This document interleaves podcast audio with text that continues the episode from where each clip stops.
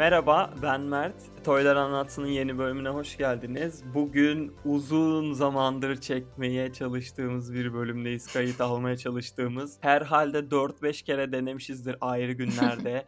Daha zaman var yaparız. Şöyle ben şimdi yurt dışındayım, şu an şu ülkedeyim, buradayım derken inanılmaz bir çaba sarf etti iki tarafta hani hem biz hem konuğumuz. En sonunda kayıt alabiliyoruz diye umuyorum. Tekrar selamlar. Selamlar, ben de Şeyma. Mert'e katılıyorum. Çok büyük çabalar ve mücadelelerin ardından bu bölümü kayıt altına alıyoruz. Bugün de birçok anlamda önemli bir gün. Oralara da değiniyor oluruz. Heyecanlıyız, coşkuluyuz diyelim. Bugün Gülşah'la birlikteyiz. Konuğumuz Almanya'dan katılıyor. Yarışmaya katılıyor gibi oldu ama burası da. Sevgili Gülşah, Mimar Sinan Güzel Sanatlar Üniversitesi Sosyoloji bölümünden mezun. Bugün onunla genç bir insan hakları eğitmeni olarak sahada neler yaşadığını ve bu işlere aslında nasıl başladığını konuşacağız. Akış her zamanki gibi biraz kafamıza göre olacak aslında. Yani neler olacağını asla bilemiyoruz. Ben buradan sonra artık hızlıca konuğa dönmek istiyorum. Bu mücadeleyi bu kez başaracağız diyorum. Hoş geldin Gülşah. Nasılsın? Hoş buldum Şeyma ve Mert. İyiyim. Umarım siz de iyisinizdir. Biraz heyecanlıyım açıkçası çünkü şu ana kadarki aldığımız en uzun kayıt bu. O kadar haklısın ki. Ya evet gerçekten Ve bizi duydun. ben de Evet. inanamıyorum gerçekten olduğunu. Evet şu ve an. iki tarafta da ilk kez her şey yolunda. Umarım Şeyma senin sağlığın yerinde. Mert umarım sen gitmek istediğin şehre gidebildin. Ee, benim de sağ kulağım çok daha iyiyim. Harika. Öyle değil. Durumdayız. Umarım bugün bu işi başaracağız. Tamam çok İnancım nazar tam. şov yaptık biraz. Evet. Elimizde 3 dakikalık bir kayıt var. Her şey yolunda. Evet. Devam. O zaman devam edelim şimdi şey ben biraz korktum. Ee, Gülşah biz seni tanıyoruz ama dinleyenler için de biraz kendini tanıtır mısın? Kimsin? Şu sıralar neler yapıyorsun? Tabii. Ben Gülşah, 29 yaşındayım. Ee, şu sıralar Almanya'dayım. Ee, yaklaşık 5-6 yıldır profesyonel olarak gençlik çalışanıyım. Profesyonel olarak ne demekse ben de bilmiyorum ama Bence yaklaşık para karşılığı. bence de Emeğinin karşılığını alabilen. falan gibi bir şey. Evet. Yaklaşık 5 yıllık öyle bir kariyerim vardı. Onun sonrasında işimden ayrıldım proje bitmesiyle birlikte. Ee, sonra ne yapsam neler yapsam derken yolum Almanya'ya düştü ve yaklaşık 4 aydır da buradayım. Ee, şu an tam bugün karantinadayım. Mert sanırım seninle konuşmuştuk. Gürcistan'a bir gidip geldim. Bir 8 günlük bir eğitim projesine. Ben oradayken Gürcistan risk bölgesi olmuş ve ben Almanya'ya girdiğimde 10 günlük bir karantinaya alındım. Şimdi öyle karantinadayım. Duvarıma ilk çiziğimi attım. Geriye kaldı 9 gün. Ama keyfim yerinde. Böyle özetleyebilirim. Yani 29 yaşında bir gencim. Avrupa'nın bir köşesindeyim şu an. Ağzına sağlık. Güzel özetledin. Bu araları da gireceğiz. Oraya nereye gittin? Burada ne yapıyorsun? Bu eğitimler ne eğitimi? Hatta ufaktan da girelim isterseniz. Bize böyle yavaştan hikayeni anlatır mısın? Hani insan hakları eğitmenliğine nasıl başladın? Ya da direkt böyle bir yerden mi başladın? Aslında gençlik çalışanıyım falan dedin. Sendeyiz valla. Şöyle özetleyebilirim. Yani böyle insan hakları eğitmeni olmak böyle küçükken hayal ettiğimiz bir meslek grubuna çok girmiyor tabii ki de. Hı hı. Ben de üniversitede sosyal bilim okudum. Sosyoloji mezunuyum. Şeyma bahsetmişti. Sosyal bilim okuyan her gencin yaşadığı gibi ben de ileride ne olacağım kaygısına düştüm. E, tabii ki ilk iki yıl ben de akademisyen olacağım diye bir hedef koydum. Çünkü en kolay hani sosyolog ne iş yapar diye yazdığında çıkan ilk sonuç akademisyen olmak. Ama işte hem kadrolara baktığımda zaten o kadar uzağa gitmeme bile gerek kalmadı. Çok iyi bir öğrenci değildim. O yüzden o seçenek benim için elenmiş oldu. Böyle artık sosyolojinin sonlarına geldiğimde artık şeye bakmaya başladım. Daha gerçekçi oldum. Ya benim elimde ne var? Ben ne yapabiliyorum'a bakmaya başladım. Ve gerçekten de bu araştırma süreçlerinde iyi olduğumu fark ettim. Belki de sosyoloji eğitimim sayesinde. E, sonrasında bir projeye katıldım. E, bu HIV AIDS ile alakalı bir projeydi. Proje kapsamında sivil toplumla çok sık temas ediyorduk. Ve benim orada bir aklıma girdi sivil toplum. Yani üniversitenin son yıllarında. E, sonrasında artık mezun olmaya yakın e, ve projenin bitmesine de az bir zaman kala ben bir sivil toplum kuruluşunda staja başladım. E, yaklaşık orada iki aylık kısa bir staj sürecim geçti. Aynı zamanda e, Toplum Gönülleri Vakfı'nda da staj yapıyordum. Orada sağ stajyeriydim. Derken bir şekilde kendimi sivil toplumun içerisinde buldum ve sonrasında Toplum Gönülleri Vakfı'nda bir pozisyon açıldı. Bu pozisyon insan hakları eğitimleri koordinatörü pozisyonuydu. Ben de bir şekilde kariyerime başlamış oldum aslında. Kendimi bu alanda buldum. Süper. Peki şunu detaylandırmak istiyorum. Bu pozisyona başlarken ne yapacağından ya da nasıl şeyler yapıldığından haberdar mıydın? Biliyor muydun? Ya çok az haberim vardı. Çünkü şöyle özetleyebilirim. Zaten saha stajyeriydim. E, vakfın yaptığı eğitim faaliyetlerinden az çok haberim vardı. Benim tek yaptığım şey hım insan hakları ve işte eğitim deyip böyle bir parça çıkartmaya çalışmak oldu ama onu da çok çıkartamadım. E, çünkü çok fikrim yoktu bu konuda. Tamamen toydum diyebilirim. E, hiçbir fikrim olmadan aslında öyle benim kendimce hala da büyük bulduğum bir title'la insan hakları eğitimleri koordinatörü title'ıyla o işe başladım. Yani başlarken aslında hiçbir fikrim yoktu. O title'daki eğitimin aslında non-formal eğitim olduğu ve non-formal eğitimin işte e, özelliklerinin ne olduğuna dair de bir fikrim yoktu açıkçası. Evet yine bir uygun konuk bulmuşuz sevincini yaşıyoruz bu bölümde de. Ee, Şeyma yorumun var mı yoksa yeni soruya bağlayacağım? Benim şu aşamada yok. Birazcık da şey oldum dış faktörlerden. Sessiz kaldım. Devam Tamam. edebiliriz. Tamam evet şu an biraz biz bu podcast'i şöyle bir ortamda kaydediyoruz. Titanic batarken keman çalıyor gibi hissediyoruz. o yüzden bu da bir anı olsun yine. Bu Ya- bölümde de tekrarlayalım. İleride su savaşları sırasında dinleriz bu podcast'i. Ben de bu arada sürekli şöyle şeyler yapıyorum. Bu en tepede zamanı görüyoruz ya. Aklımın Aha. içerisinde şöyle şakalar yapıyorum. Diğer kaydımızdan 7 dakika uzun şu anda. Şu anda 8 dakika uzun. Şu O an yüzden- dünya rekoruna gidiyorlar. Evet şükür ederek saniyeleri geçiriyorum şu an burada. Ya tamam o zaman yine biz nazar çağırıyoruz. ben artık şey oldum yani batıl inancı bağladım. Kaygılardan sıyrılıp. Çünkü evet o zaman şunu şuraya getirmek istiyorum konuyu. Şimdi Gülşah biliyorsun ben de insan hakları eğitimiyle ilgiliyim. Hatta bizim de belki hani son zamanlarda birlikte çalışmamız ya da bu konularda konuşmamız da bu şekilde oldu. Fakat e, ben de mesela uzun zaman ne olduğunu bilmiyordum aslında. Mesela Human Rights Education, Human Rights Educator, insan hakları eğitimi böyle bir başlık olarak var ve bunu tanımlayan mesela uluslararası belgeler var, işte charter'lar var, sözleşmelerde yer verilmiş vesaire işte. Ama e, sanki bunun biraz açıklanması gerekiyor gibi. O yüzden sana sormak istiyoruz hani bu konuyu. İnsan hakları eğitimi nedir? E, insan hakları eğitmeni ne yapar? Bize bahseder misin? Tabii bahsedeyim. Ee, ama başlamadan şunu da söylemem gerek. Ben tanımlarda inanılmaz kötü bir insanım. Ya, tanım yapmakta çok zorlanan bir insanım. Belki formal eğitimin travmasıdır bende. Ama kimin formal eğitimde travması yok ki deyip o yüzden böyle ufak bir amacıyla açıklayabilirim belki. İnsan hakları eğitimleri dediğimiz şey aslında insan haklarına dair bir anlayışın ve insan haklarına dair bir kültürün yaygınlaşmasını hedefleyen eğitsel faaliyetlerin hepsi. Bu eğitsel faaliyetler ne olabilir? Ee, kutu oyunları olabilir. Belli bir amaç doğrultusunda hazırlanmış kutu oyunları olabilir. Siz bu kutu oyunu aracılığıyla toplumsal cinsiyet üzerine konuşuyor olabilirsiniz. Bunun yanı sıra eğitimler olabilir. İşte belli hedefler doğrultusunda tasarlanmış e, metotları olan eğitim programları olabilir. Bu faaliyetlerin hepsini aslında insan hakları eğitimi olarak adlandırmak mümkün. Ama bence çok daha önemlisi bu eğitimleri, insan hakları eğitimlerini, insan hakları eğitimi yapan şey eğitmenin yaklaşımı e, ve onun nasıl yaygınlaştırdığıyla çok daha alakalı. Anladım. Peki mesela sen hani şu an e, anladığım kadarıyla freelance çalışıyorsun değil mi? Evet çok zor bir şey. Ee, peki önceden hani e, Toplum Gönülleri Vakfı'nda insan haklarıyla alakalı, insan hakları eğitimiyle alakalı bir pozisyonda çalıştığını söyledin. İstersen biraz Hı hı. ondan bahset. Hani o pozisyonda ne yap ne yapıyordun? Hani bu insan hakları eğitimi yapmak ne içeriyordu senin için? Bir de e, freelance'ken eğer yaptıysan onlardan da bahsedebilirsen süper olur. Hani daha canlanmış olur bizim için. Hı hı, tabii ki.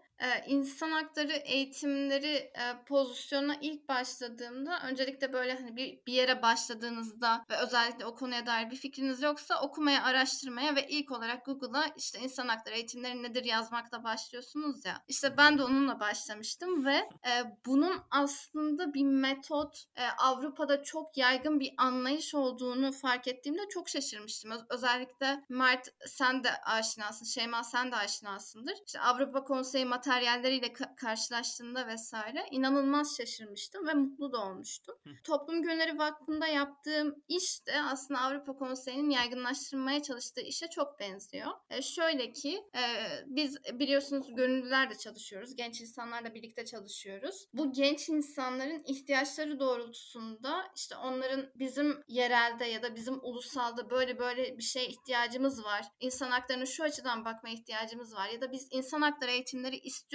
e, dedikleri noktada aslında benim pozisyonum ve birlikte çalıştığım gönüllüler devreye giriyordu. E, çünkü ben bir de gönüllü havuzuyla çalışıyordum. Bu gönüllü havuzdaki insanlar eğitmen eğitimine katılıp 9-10 günlük bir eğitim. E, oradan ayrıldıktan sonra yerelde eğitimleri yaygınlaştırmaya başlayan insanlar. Ben de bu yereldeki eğitimleri koordine eden kişiydim aslında. Yani o yerel bu eğitimi neden istiyor? Nasıl bir ihtiyacı var? Grup nasıl bir grup? Onu algılamaya çalışan, onu ölçmeye çalışan kişi de bendim. E, gönüllülerle de şöyle çalışıyordum. Gönüllüler dediğim e, kişiler insan hakları eğitimleri. Onlar gönüllü olarak o havuzda yer alıyorlar. Bir yerelden eğitim talebi geldiğinde o eğitim talebine, o şehre gidebilecek en uygun aslında zaten benim onlarla tanış olduğum, bildiğim eğitmenleri oraya bir eğitmen ekibi yapıp sonrasında yerelle o eğitim kadrosunu buluşturuyordum. Ee, ve orada farklı temalarda eğitimler gerçekleştiriyorduk. Temalar şunlar olabilir toplumsal cinsiyet, ayrımcılık, göç, e, barış, e, temel insan hakları gibi birçok farklı eğitimler vardı. Biz de bunları birlikte yaygınlaştırıyorduk. Genellikle gönüllü eğitmenler tarafından yaygınlaştırılıyordu. Bazen de ben de o eğitim ekiplerinde yer alan kişi oluyordum. Çok güzel. Burada Mert senin bir eklemen var mı? Ben böyle saz elimi alayım mı? Dal. Tamamdır. Burada benim aklıma şey geldi. Çok iyi canlandırabildim. Hani ben insan hakları eğitmeni değilim. bu bölüm dışlandım aranızda. Yani ama şey çalıştığım yerde biz de şey yapmaya çalışıyoruz bu dönem. İşte 5 farklı şehirde gençlerle çalışıyoruz ve işte çalışmak istedikleri alanlara göre insan haklarında artık hangi ayağına denk geliyorsa ayak demek doğru bilmiyorum da işte hangi temayla denkleşiyorsa o eğitimi verip onlara oradan da bir güçlendirmeye çalışıyoruz. Atıyorum mesela çocuklarla çalışmak istiyor ama hani çocuklarla iletişim nedir, çocuk hakları, o sınırlar, şunlar bunlar. Bunları da öğrendiğimiz bir eğitim oluyor ve senin anlattığın formatta oluyor. Bunu böyle canlı canlı da görecek olmak benim için heyecan verici oldu o yüzden yani. Dediğin şeyi deneyimleyebileceğim ben de gençlerle. Buradan da ben konuyu şeye getireceğim. Şimdi sen böyle çok güzel anlattın. Değişik değişik metotlar da varmış. Ama biz duyduk ki hani üç gençlik çalışanına sor diyeyim. Uydurayım istatistikleri. Sahada böyle şey gibi bir algı varmış. Beyanlarına göre bu kişilerin, eğitmenlerin. Gençler arasında insan hakları konusu birazcık sıkıcı ve işe yaramaz. Hani biz bunları öğreniyoruz ama ne işe yarayacak ki, neyi değiştirecek ki gibi bir algı olabiliyormuş. Bunun nedeni sence nedir diye bir sorum olacak. Bir de hani yaptığın işte karşılaştıysan bu, bunun üzerine düşünme şansın olduysa bu işi yaparken buna nasıl başa çıkıyordun? Bunu sormak istiyorum. Buraya böyle kendimce yanıtlarım falan da var ama onları içimde saklayıp senden sonra söylemeyi düşünüyorum. Böyle sorum. Tabii belki zaten yanıtlarımız örtüşüyor da olabilir. Ama şöyle bir yerden bu argümana hak verdiğimi söyleyebilirim. Çünkü e, bu alana girmeden önce ben de böyle düşünen gençlerden biriydim aslında. Dolayısıyla bu sorunun cevabını verebilmek benim için hem kişisel bir yerden e, hem de karşılaştığım deneyimlerden aslında çok da zor değil. E, bunun nedenini şöyle açıklayabilirim. Ya, ben yaptığım işi Türkiye'de yapıyordum. E, ve çalıştığım insanlar da Türkiye özelinde Türkiye'deki gençler. E, ve genellikle insan hakları konuşurken biz hak ihlalleri üzerinden konuşuyoruz insan haklarını. Hı hı. En basitinden ben bir oturumda e, insan hakları ihlaline örnek vermek için e, çok uzun süre düşünmem gerekmiyor. E, zaten her spesifik hakla ilgili bir hak ihlalini bulmam çok mümkün. Hatta çok kısa sürede bunu bulabilirim. E, ama iyi bir uygulamayı bulmak gerçekten iyi bir araştırma gerektiriyor. Dolayısıyla da bu bu süreci sıkıcılaştırabiliyor ya da buraya dair aslında tırnak içerisinde inancı köreltebiliyor.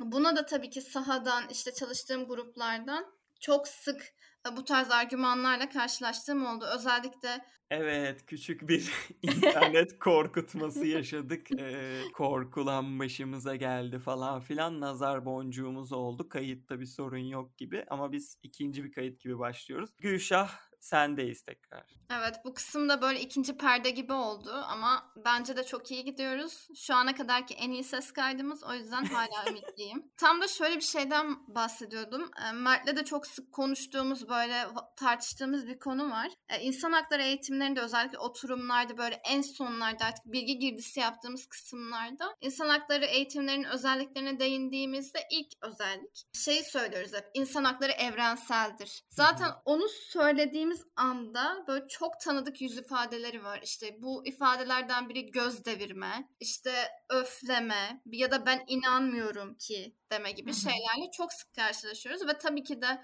orada ben ona karşı çıkıp bir argüman üretmiyorum. Çünkü o kişinin öyle düşünmesine neden olacak çok sayıda neden var. E, dolayısıyla o nedenlerin üzerine düşündükten sonra aslında biraz daha bu anlayışı yaygınlaştırma kısmına geçebiliyorum diyebilirim. E, sorunun ikinci kısmı varsa Şeyma o kısmı unuttum sanırım. Bu gibi ön yargılarla, algılarla karşılaşıyor musun? Karşılaştıysan da nasıl başa çıktın aslında ve hala çıkmaya çalışıyorsun gibi bir şey sormuştuk ikinci kısımda. Teşekkürler. Karşılaştığımda aslında yaptığım şey her zaman aynı. Eğer bir şeye yönelik e, böyle bir yargınız varsa, buna dair bir algınız oluştuysa onun böyle çok kısa bir oturumunda e, değiştirmek çok zor. O yüzden ben elimden geldiğince böyle somut örnek vermeye çalışıyorum. Bu somut örnekler ne olabilir? E, insan haklarının savunulmasını sağlayan mekanizmalardan örnek veriyorum. E, bu daha sıkıcı kısmı oluyor işte ulusal ve uluslararası mekanizmalardan örnekler veriyorum. Ee, bunların nasıl kullanıldığına dair örnekler veriyorum. Varsa iyi uygulamalardan bahsediyorum. Ama bunun dışında benim en sevdiğim kısım olan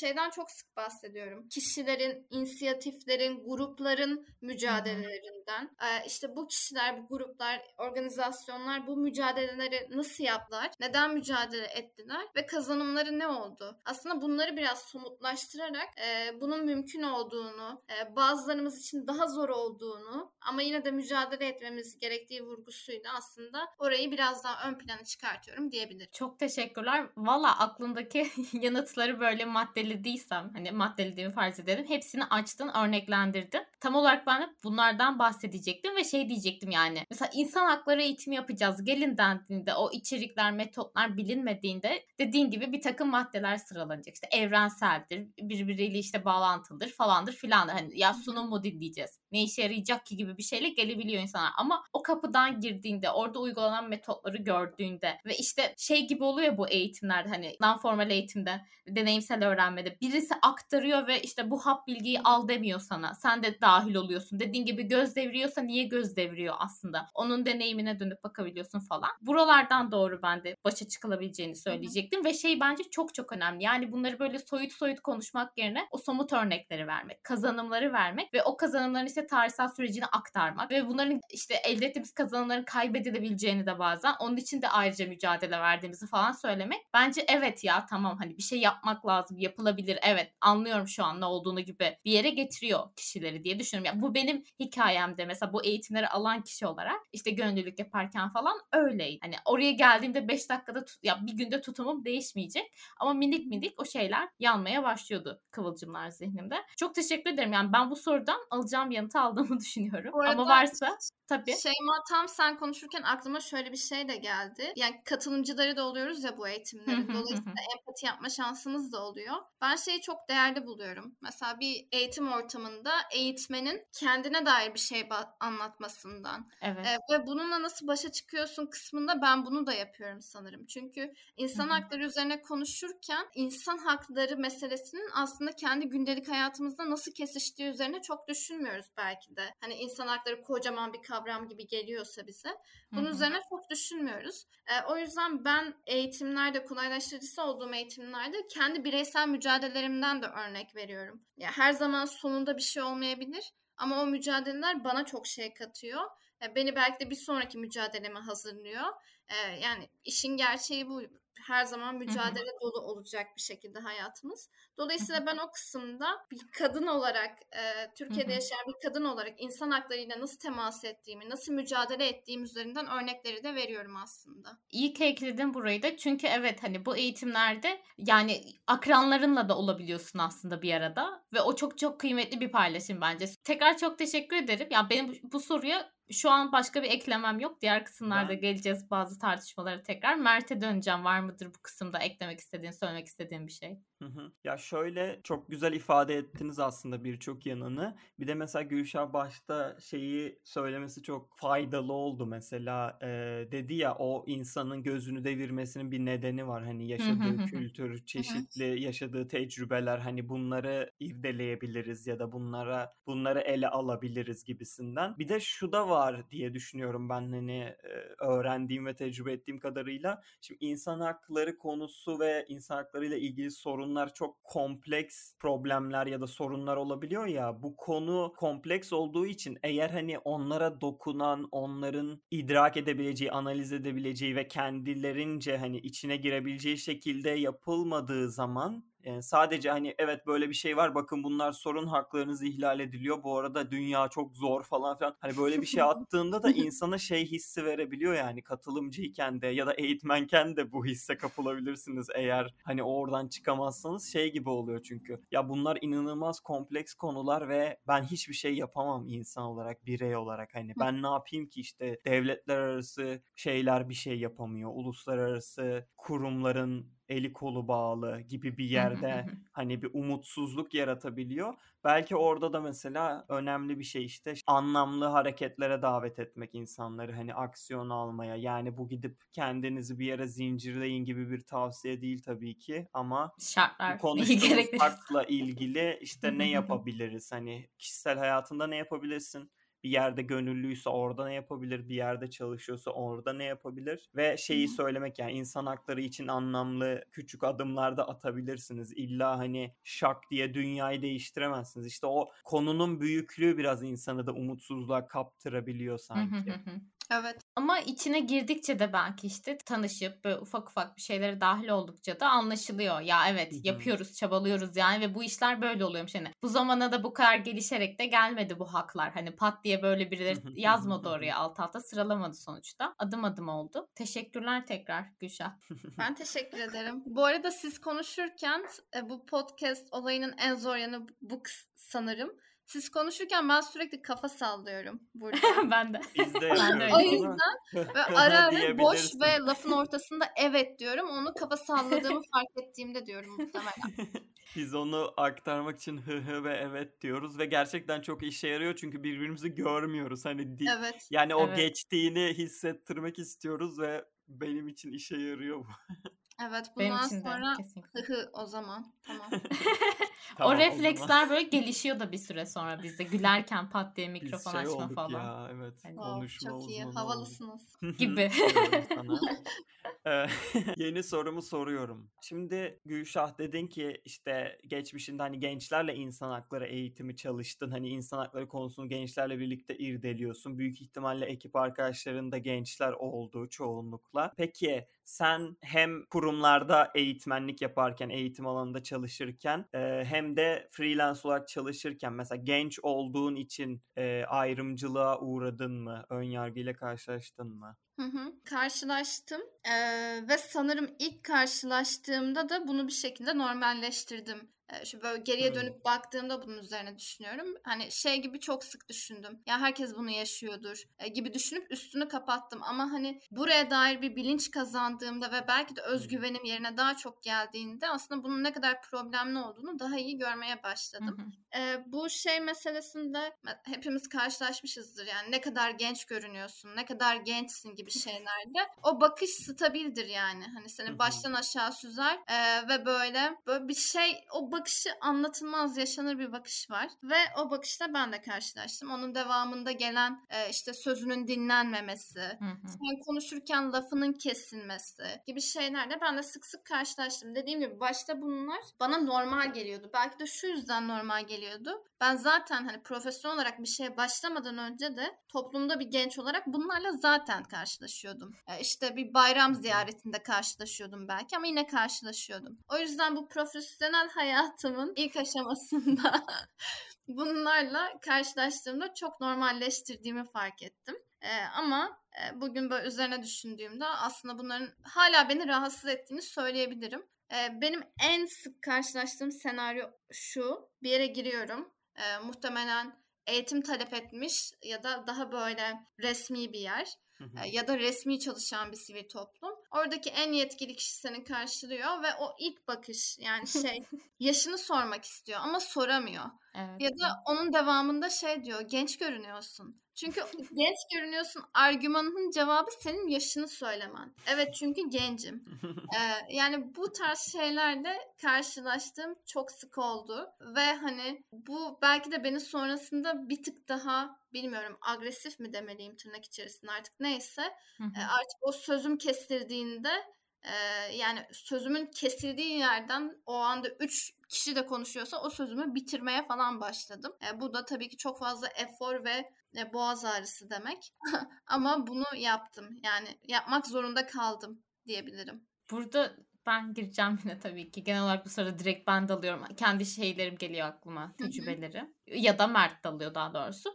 Daha önce Büşra'nın bölümünde konuşmuştuk bu işte bakıp sen de genç görünüyorsun hatta minyon görünüyorsun muhabbetini. Hı hı. Orada söylemiştim ben tekrar anlatmayacağım. Bilmiyorum hani tekrar olur mu da. Neyse ben de bunu yakın zamanlarda yaşadım. Dediğin gibi mesela sivil toplum kuruluşuysa ve böyle birazcık fazla kurumsallaşmışsa hani özel sektöre çok çok özeniyorsa direkt o bakış geliyor ama soramıyor. Ama bu ya benim deneyimim bu tabii ki illa böyle olacak diye bir şey yok. Kamu falansa hemen böyle laps diye soru veriyor. Kaç yaşındasın Aynen sen? öyle. Anlat bakayım işte hani yaptığın işi sorgulatma falan. Bu bende de senin gibi gelişmişti.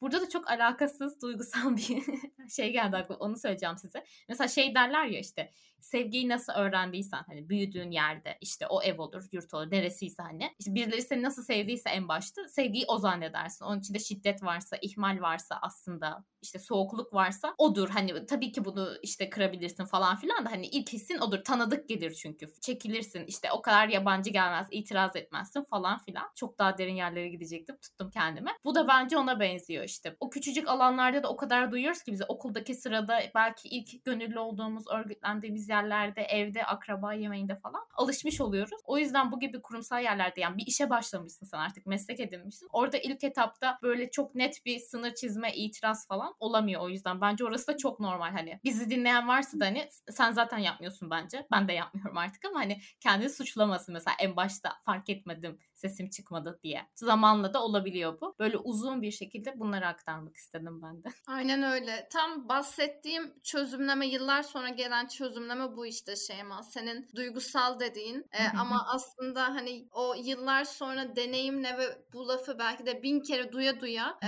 sonrasında yaptığım çözümleme benimki de buna çok benzer bir yerdendi ve ben de artık böyle o öyle bir şey geldiğinde ben de onunla geri mücadele etmeye çok alıştım diyebilirim. Günlük hayatımın bir parçası hatta çünkü hala duyuyorum. Ne kadar genç görünüyorsun ya da işte ne zamandır bu işi yapıyorsun gibi şeyleri hala duyuyorum. Evet bir şey yapılıyor yani bir challenge'lanıyor seni hani sen burada olmayı hak ediyor musun bakalım gibisinden ama sadece genç olduğun için yani hani bir şeye dayanarak değil yani bir şeyi kötü yaptığını görmüyor sadece var olduğun için. Ya evet bu arada çok alakasız bir şey söyleyeceğim yine. Ama eğleniyorum Bu bunları sefer söylerken. de bir sahilden anım anlatıyor. evet evet. Şezlong'da. Sen gençsin falan. Neyse şey diyecektim. Ya mesela atıyorum bir pozisyondasın tamam mı hani. Tamamen farazi bir örnek veriyorum. Böyle birini tanımıyorum gerçekten. Belki de tanıyorumdur. Neyse. 10 yıldır o pozisyondasın ama 10 yıldır boş oturmuşsun yani. Bu hangi deneyim, hangi bilgi birikim ki seni benden daha bir şey kılsın yani. Sadece orada yer işgal etmişsin. Hacim kaplamışsın yani. Bu da bence gerçekten karşılıklı bir şey yapmak. işte proje, iş bilmem ne ya da mücadele etmek isteyen samimi iki taraf varsa karşılıklı çok anlaşılacak bir şey yani aradaki o fark. Ki ben bunu görüyorum da yani. Hani çoğu zaman yaş- hani genç insanla çalışmak, işte motivasyonu yüksek, hakkını verecek işin en azından. Öteki biliyorum diyor da öyle bir tabela asmış bildiğine dair. Gerçekliği yok yani. İş çıkmaz gibi de bir gerçeklik var bence iş hayatında genel olarak. Evet, evet. Bu arada Şeyma sen düşünürken sürekli benim geçmiş anılarım geliyor. Geçen soruda da öyle oldu. Ee, bu soruda da sorunun bir parçası değil ama şöyle cevaplamak isterim. Bununla hani mücadele ettiğimizden de bahsettik ya. Ee, ben artık şöyle şeyler yapıyorum. Eğer karşımdaki insan e, bunun üzerine çok gidiyorsa onunla mücadele ederken mizahla yapıyorum bunu. aslında karşımdaki insanla belki de dalga geçiyorum ama e, onun bunun ne kadar absürt bir şey olduğunu anlaması için belki de gerekli o. E, çünkü Kesinlikle. işte atıyorum e, yaşını göstermek benim işimin gerekliliklerinden biri değil. Yani sen bunu neden soruyorsun ki? Böyle daha yumuşak yumuşak dalga geçişleriyle de bununla baş etmek mümkün. Katılıyorum. Bence bence çok güzel taktiklerden biri bu. Hani sen şu an bana şöyle bir şey yapıyorsun gibi deyip savunmak yerine ne alaka hani bu gibi bir yaklaşım. Beni de daha eğlendiren bir şey ve karşı tarafı da afallatan bir şey bence. Genelde savunmaya geçmemizi işte. Bak böyle böyle şeyler var bende. Öyle diyorsun ama ben öyle değilim falan hani. 15 yıllık ömrüme 35 yıllık tecrübe sığdırdım sizi ikna etmek için falan demeni de bekliyorlar. Aynen Burası öyle. bitmeyecek Mert. Ben, ben bir şey eklemek istiyorum. Yine bu Tabii. soruyu hafif uzatarak e, Aha. diğer konuklarımızla da çok konuştuk bunu. Hatta Hı. Gülşah'ı ilk davet ederken de mesela şöyle şeyler sorabiliyoruz falan demiştim. Bu arada buna aylar oluyor artık dediğimiz gibi kayıt İki ay önce. evet. Podcast Çok daha gençken falan. Aynen. Ya şey şunu da konuşmuştuk. Oraya gelmişti konu. Aslında kadın olduğun için de hani uğrayabiliyor olduğun ayrımcılık ya da yaşadığın bir iki anı gelmişti. Benle paylaşmıştın. Hani mesela bu açıdan da değerlendirmek ister misin bu soruyu mesela? Çünkü diğer konuklarımızla çok konuştuk ve genelde kadınların deneyimi çok benzer oluyor. Hani böyle bir ayrımcılığa uğrama konusunda işini yaparken. Sen de paylaşmak ister misin? Hı hı. Benim bu konuda hani kadın kimliğimi de düşünerek geçmişe baktığımda en sık karşılaştığım örnekler genellikle böyle görmezden gelmeyle alakalı. E, işte sen orada o konunun asıl muhatabısın. O kişilerle sen konuşuyorsun. O gündem oraya sen getirmişsin ve bir şekilde bir iş geliştirmeye ya da bir eğitim yapmaya çalışıyorsun. Ama karşındaki kişi mesela yanında bir iş arkadaşın olabilir, birlikte çalıştığın bir gönüllü olabilir. Özellikle o kişi yanındaki kişi erkekse ona bakarak konuşuyor. Ama yanımdaki kişi mesela o konuya dair hiçbir şey söylemedi daha. Yani ben konuşuyorum. Soruyu ben soruyorum. Cevabı yanımdaki kişiye veriyor. Aslında bu tarz şeylerle çok sık karşılaştım. Ve maalesef hala da karşılaşıyorum. Ee, ama bunlarla da dalga geçiyorum. Genelde hani sanırım bundan kaçmak mümkün değil. Bilmiyorum nasıl değişecek bu. Ben olabildiğince bu alanda da bununla da mücadele etmeye çalışıyorum. Ama insanların sayısı az değil sonuçta. Bu tarz işte beni en rahatsız eden şeylerden biri bu sanırım. Yani ben soruyorum, bir şeye ben aktarıyorum ama görmezden geliniyorum. Yani bana cevap vermiyor ya da o an başka bir şeyle ilgileniyor. Yanımda zaten biri yoksa ve beni görmezden gelmeye niyetliyse bazen cevap bile alamadığım oluyor açıkçası. Burada ben şey diyeceğim. Gerçekten zor dediğin gibi çünkü milyonlar var böyle direnen de falan hani artık kabullenmeyi falan bırak. Öyle yapacağız demeye devam eden. Burada da şey geldi aklıma. Savunuculukta var ya yapı, içerik, kültür yanlış hatırlamıyorsam hani o mücadele edip değiştireceğimiz alanlar. Yasaları mı değiştirsek işte yapı var mı bilmem ne ya da kültür. Belki kurumlarımızda işte böyle bir kültür olsa hani o ne bileyim bir toplantıya gittiğinde o toplantının moderasyonunda böyle bir kültür olsa eşit söz hakkı bilmem ne gibi bir şeyler. Hı hı. Böyle böyle o bulunduğumuz alanlar. Çünkü hani görecede insanın böyle şeylerle karşılaşmayı beklemediği alanlar olarak düşünüyoruz. Demokratik ortamlar diye düşünüyoruz ya. Belki yani bu birazcık daha kolaylaştırabilir gibi geldi aklıma. Tabii ki çözüm olarak asla sunmuyorum. Sadece aklıma geldiği için söyledim. Ee, bu söylediğine katılıyorum Şeyma. Ama şöyle de bir şey var. Hatta bu belki de karşılaştığımda beni böyle en çok düşüren şeylerden biri. Ee, bununla karşılaşmayacağımı düşündüğüm, bundan muaf olduğunu düşündüğüm kurumlar ve kişilerle de bunları çok sık yaşıyorum. Ee, mesela hani bir gençlik çalışanının e, böyle bir şey yapmayacağını düşünebilirsiniz. Aslında teoride de yapmaması gerek eğer o yaklaşıma sahipse. Ama bir gençlik çalışanıyla da böyle bir an bir şeye maruz bırakılmak aslında imkansız değil. Ben de Tabii örnekleri ki. de var. Dolayısıyla aslında belki de hani en beklemediğimiz anlarda da karşımıza çıkabiliyor. En beklemediğimiz kişiler tarafından da maruz bırakılabiliyoruz böyle şeylere. Kesinlikle kesinlikle katılıyorum buna. Yani işte çok da tartışılan bir şey bu. Bir buçuk senedir? Ya hep vardı da artık bu işte ifşa kültürüyle şununla bununla da aslında tam bu dediğin örneklerini çok fazla görüyoruz. Ve belki de en çok sorgulamamız kendimiz ve bulunduğumuz yer o bağlamı yani. Önce oradan da başlamak belki. Aynen. Dönüp Evet. bakmak da önemli. Evet, ben de yani neler biliyorum. Toplumsal cinsiyet oturumu yapıp sonra.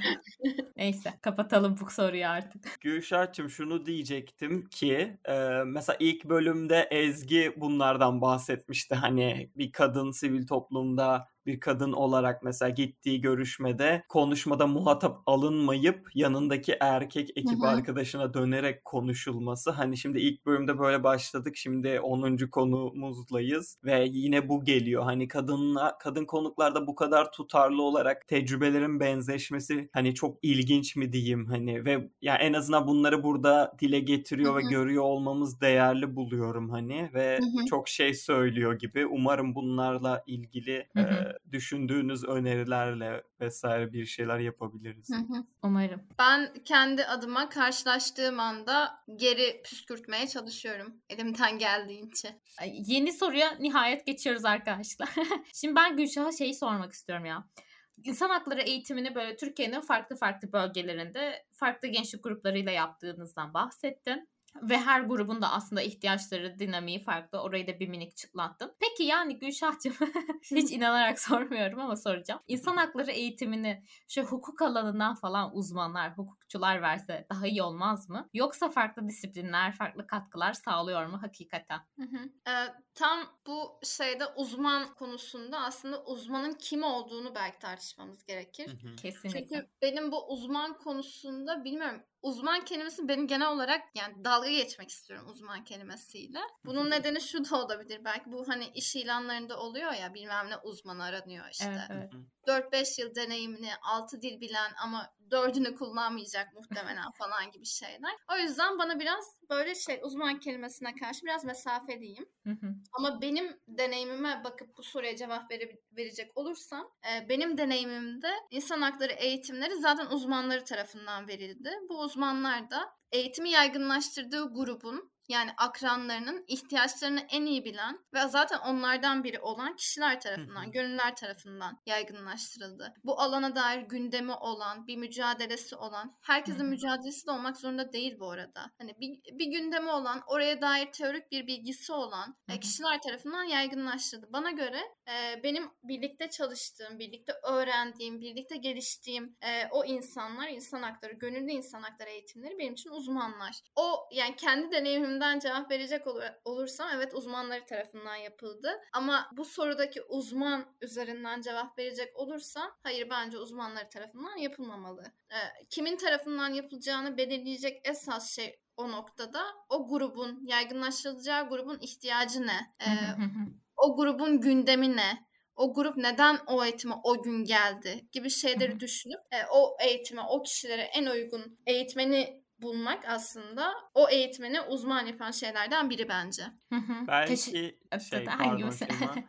Belki şey olabilir. Hani burada biz uzman derken mesela biraz algı olarak şey beklenir ya yani hukuk uzmanı birisi gelsin işte akademisyen olur, İnsan hakları olur, hukukçusu. insan hakları hukuku üzerine çalışan biri anlatmalı bunu. Çok önemli vesaire gibi bir algı olabilir diye böyle bir şey sormuştuk.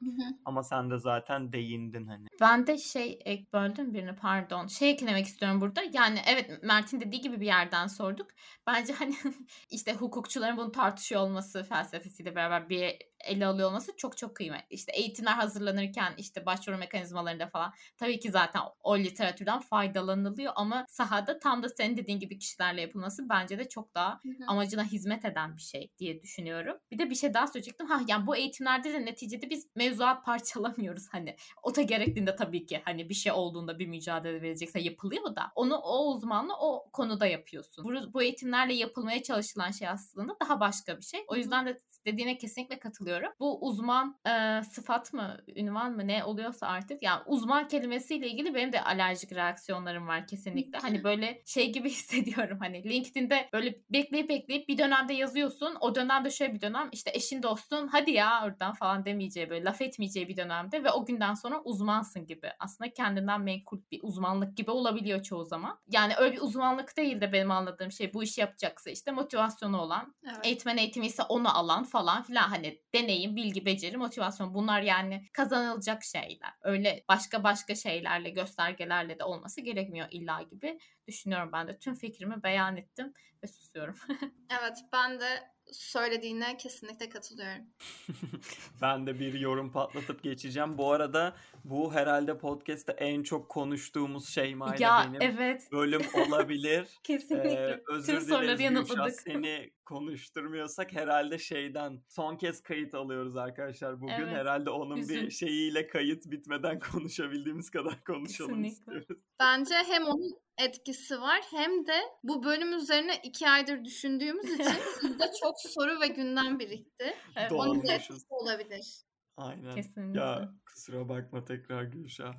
Yok yok benim için çok zevkli. Süper. Bir yorum yapıp hemen sıradaki sorumuza geçeceğim. Şey, yine yorumu Bir soruyu üç kişi yanıtlıyoruz. Dur tamam tamam Harika. söylüyorum. Aslında zaten uluslararası insan hakları kurumlarının da yarattığı hani belgelerde, charterlarda, şeylerde hep insan hakları eğitiminin hani bir yandan gençlerle, gençlik örgütleriyle, sivil toplum örgütleriyle, işte eğitimcilerle vesaire yapılması teşvik ediliyor. Hatta buna özel işte eğitimler, fonlar, bir sürü programlar var. Yani aslında bir yandan sadece hukukçular öğretsin ya da sadece böyle özel lisanslı hani çok uzman insanlar öğretsin gibi bir şey de aslında bu otorite olarak kabul edilen kurumların da istediği bir şey değil. Evet. Yani mantıklı konuşmamak Ya tamam, için bir- kısa kelimeler aradım. Evet Pardon, benim de aklıma tamam. yattı Mert. Tamam Avrupa Konseyi'ne de söyleyelim onlar da Onaylandınız. bizim aklımıza yattı. tamam şimdi şunu sormak istiyoruz Gülşah. Ee, biz bu soruyu hazırlarken sen orada şey yapıyordun. Avrupa Dayanışma Programı'yla gitmiştin. Orada gönüllülük yapıyordun. Sonra biraz daha aslında freelance olarak çalışmaya başladın gibi oldu. Yani şimdi Türkiye'de bu işi profesyonel yapıyordun. Orada bir gönüllülük deneyimin oldu. Sonra birden tekrar şeye dönüşmüş o profesyonelliğe. Hani bu da bir toyluk aslında birden ülke değiştirip böyle maceralara atılmak. Bu nasıldı senin için? Biraz bahseder misin bize? Farklı kültür, farklı Mert- dinamik. Hı, pardon. Sorunu tamamen duydum ve cevap vereceğim. Sadece araya şöyle girmek istedim. Sorun arada kesildi. Acaba yine kayıt mayıt bir şeyler alsam mı diye bir panikledim. Çünkü 30 dakika olmuş. Evet minicik bir internetten korkutmalar yaşadık yine. Güvene almak için kaydı durdurduk. Şimdi tekrar başladık. Gülşah'tayız. Mert bu podcast'in dış sesi olduğun için çok mutluyum. Ee, kaldığımız yerden o zaman soruna dönüyorum. Ee, Lütfen. yaklaşık ben buraya geleli 4 ay oldu. Erasmus Plus'la geldim. Staj, Erasmus Plus stajla geldim. Aa, Ee, doğru. evet ama onlar aynı şey Mert. Hangisi hangisini içeriyor ben de ka- karıştırıyorum. Ama Doğru aynı program. E, SC mi birinin içerisinde Erasmus mu diğerinin bilmiyorum ama aynı şemsiyede. O yüzden okey bence. E, master yapıyordum. Onun aracılığıyla Erasmus Plus'a başvurdum. Staj için Almanya'ya geldim. E, hı. farklı bir bağlamda gönüllülük yapmak şöyle. Ben bu kadar farklı olacağını düşünmemiştim açıkçası. E, çünkü Türkiye'de zaten bu alanda çalıştım. 5 yıl profesyonel olarak çalıştım ve artık neyse o hani bir vakitten sonra sana böyle yeni title geliyor ya hani bir şey mi atlıyorsun, ne oluyorsun falan filan. O title'ın da getirdiği bir şeyle, havayla aslında burada çok bir e, farklı bir bağlamda olacağımı düşünmemiştim. Ama tabii ki de beni yanılttı bu argümanım. E, şöyle şeylerle karşılaştım. Ben Dortmund'da yaşıyorum. Dortmund'da aslında çok yakın bir şehrindeki bir dernekte gönüllülük yapıyorum. Orası da bir gençlik organizasyonu. Ve çalıştığım gençler genellikle özellikle bu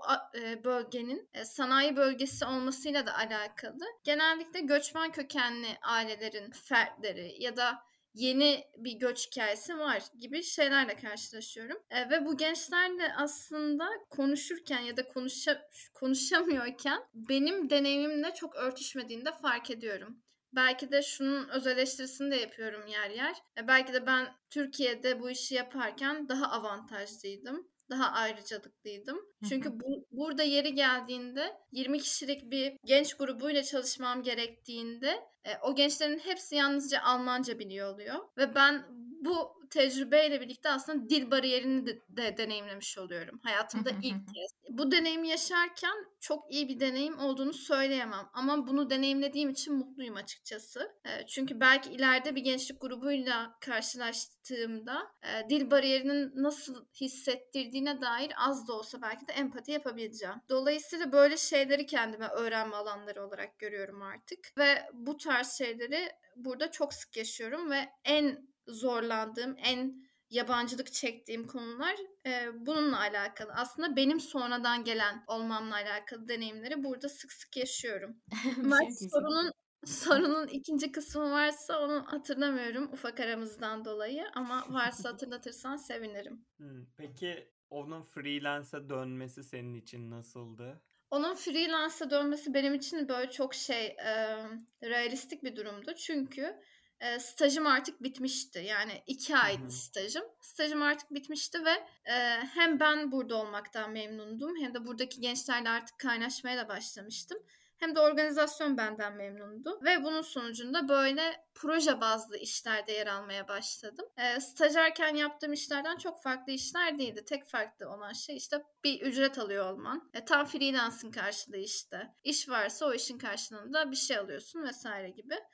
Bu deneyim iyiydi tabii ki de ve hala da öyle devam ediyorum. Bu Türkiye'deki kısacık freelance kariyerimden farklı olarak şöyle şeyler de yaşıyorum. E, gerçekten ne kadar çalışıyorsam onun karşılığını alıyorum. Hı hı. Ee, yani daha fazla çalışmam ya da o işi 35 kere e, güncellemem, feedback almam beklenmiyor. Ne yapıyorsam onun karşılığını eş zamanlı olarak alıyorum. E, dolayısıyla stajyerken de freelance'ken de gördüğüm karşılık, psikolojik olarak gördüğüm karşılık aslında aynı. Sadece işin ucunda aldığım işte ücret kısmı bir tık farklı.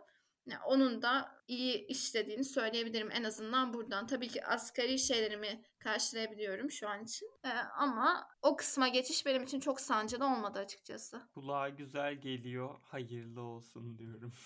Teşekkür ederim. Teşekkür ederim. Umarım vizemin bitmesiyle eee, bu süreçte bitmez. Teşekkürler. Ben burada önce şey söyleyeceğim. Tabii ki yanlış olabilir. Teyit edilmeye muhtaç bir bilgidir bu. Tüm Erasmus programları işte lisans, yüksek lisanstaki o staj ya da öğrenim hareketleri hepsi Erasmus Plus'ın altında ve stajı işte sadece böyle bir şirkette falan değil. Bu tarz kurumlarda da yapabiliyoruz diye hatırlıyorum ama kesinlikle teyite muhtaç bunlar. Yani ben seni dinlerken şey duydum böyle bir hani öğrenme sürecinde aslında hani gittiğin yere öğrenme falan filan gibi zorlayıcı koşullar varmış ama bunu günün sonunda bir fırsat olarak görüyorsun. Hani seni zenginleştirecek bir şey gibi. Ama burada bu zor koşulları belirtirken şeyi vurgulamak istiyorum. Bir öğrenme sürecinde ki hani bazı şeylere zor koşullar diyoruz burada. Hani aç susuz olmak gibi temel Hı hı. insan haklarından yoksun olmanın da zenginleştirici olabileceği gibi bir vurgu asla yok.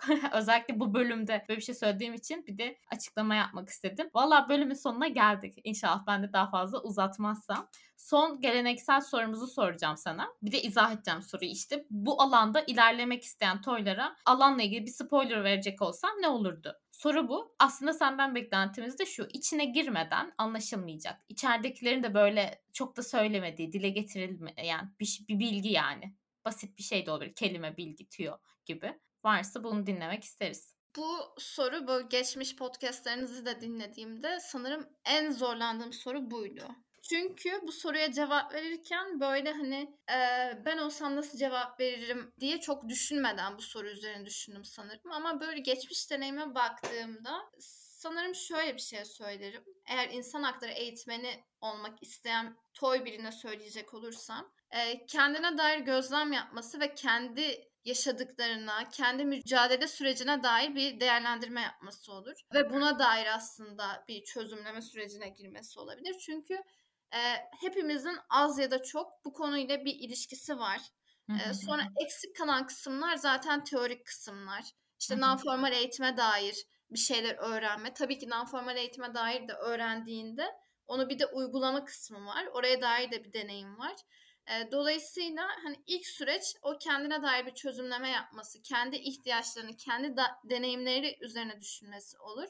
E, sonrası da kendi benim sürecimi örnek alırsak e, şey sözü var. O onu kendi kariyer sürecimde de kariyere başlama sürecimde de çok geriye doğru düşündüğümde yaptığımı fark ediyorum. Bu fake it till you make it sözü var ya. Sanırım onu yapmaları olur. Yani bir sürecin içerisine girdiğinizde onu yapacak kadar özgüvene zaten sahipmişiz, sahipmişsiniz gibi o süreci yönetmeniz. Sonrasında zaten o özgüvenle birlikte e, geriye kalan her şey yerleşiyor ve deneyimle birlikte o o konuya hakim olma süreciniz de aslında başlıyor bir şekilde e, diyebilirim. Yani kendinize dair çözümleme yapmanız ve gerçekten onu yapabilecek güne kadar da o özgüvene sahipmiş gibi fake atmanız diyebilirim. Bayağı iyi cevap oldu bence. Aynen zorlanmışsın ama.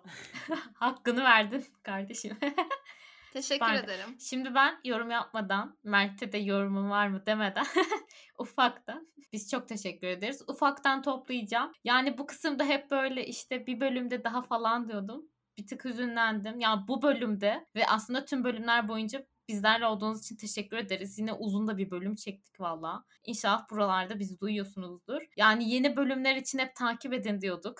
ikinci paragrafta da. Yani geçmiş bölümleri hepsini dinlemediyseniz bir açıp bakın derim. İşte son bölümde böyle değişik bir şey olacak işte kapanışımızı yaparken. Konuğumuz olmayacak ama olabilir falan. Değişik bir sürprizli. Onu da dinlemenizi çok tavsiye ederim. Ve tabii ki beğendiyseniz eşinize, dostunuza, arkadaşınıza lütfen tavsiye edin, yayılsın, daha çok toya ulaşsın bu podcast diyorum. Yani tüm yolculuk boyunca eşlik ettiği için Mert'e ve tabii ki canımız konuğumuz yani mücadele perisi Gülşah'a çok çok teşekkür ediyorum. Hem mücadele hem de bugünkü nefis sohbet için. Var mıdır son bir söylemek istediğiniz şeyler?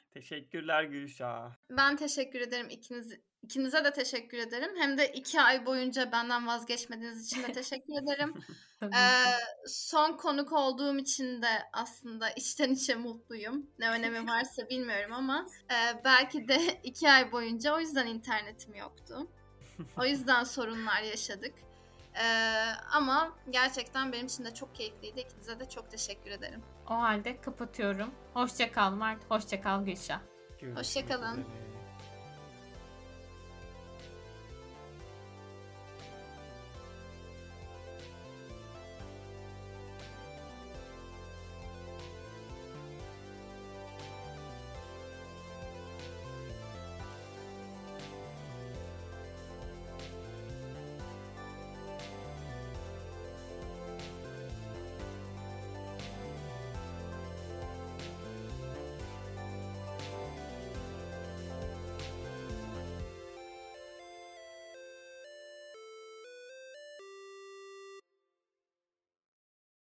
Toylar Anlatsın, FES Türkiye temsilciliğinin desteğiyle Toy Gençlik Derneği tarafından hazırlanmıştır. Program içerisindeki ifadeler bu kurumların görüşlerini yansıtmak zorunda değildir.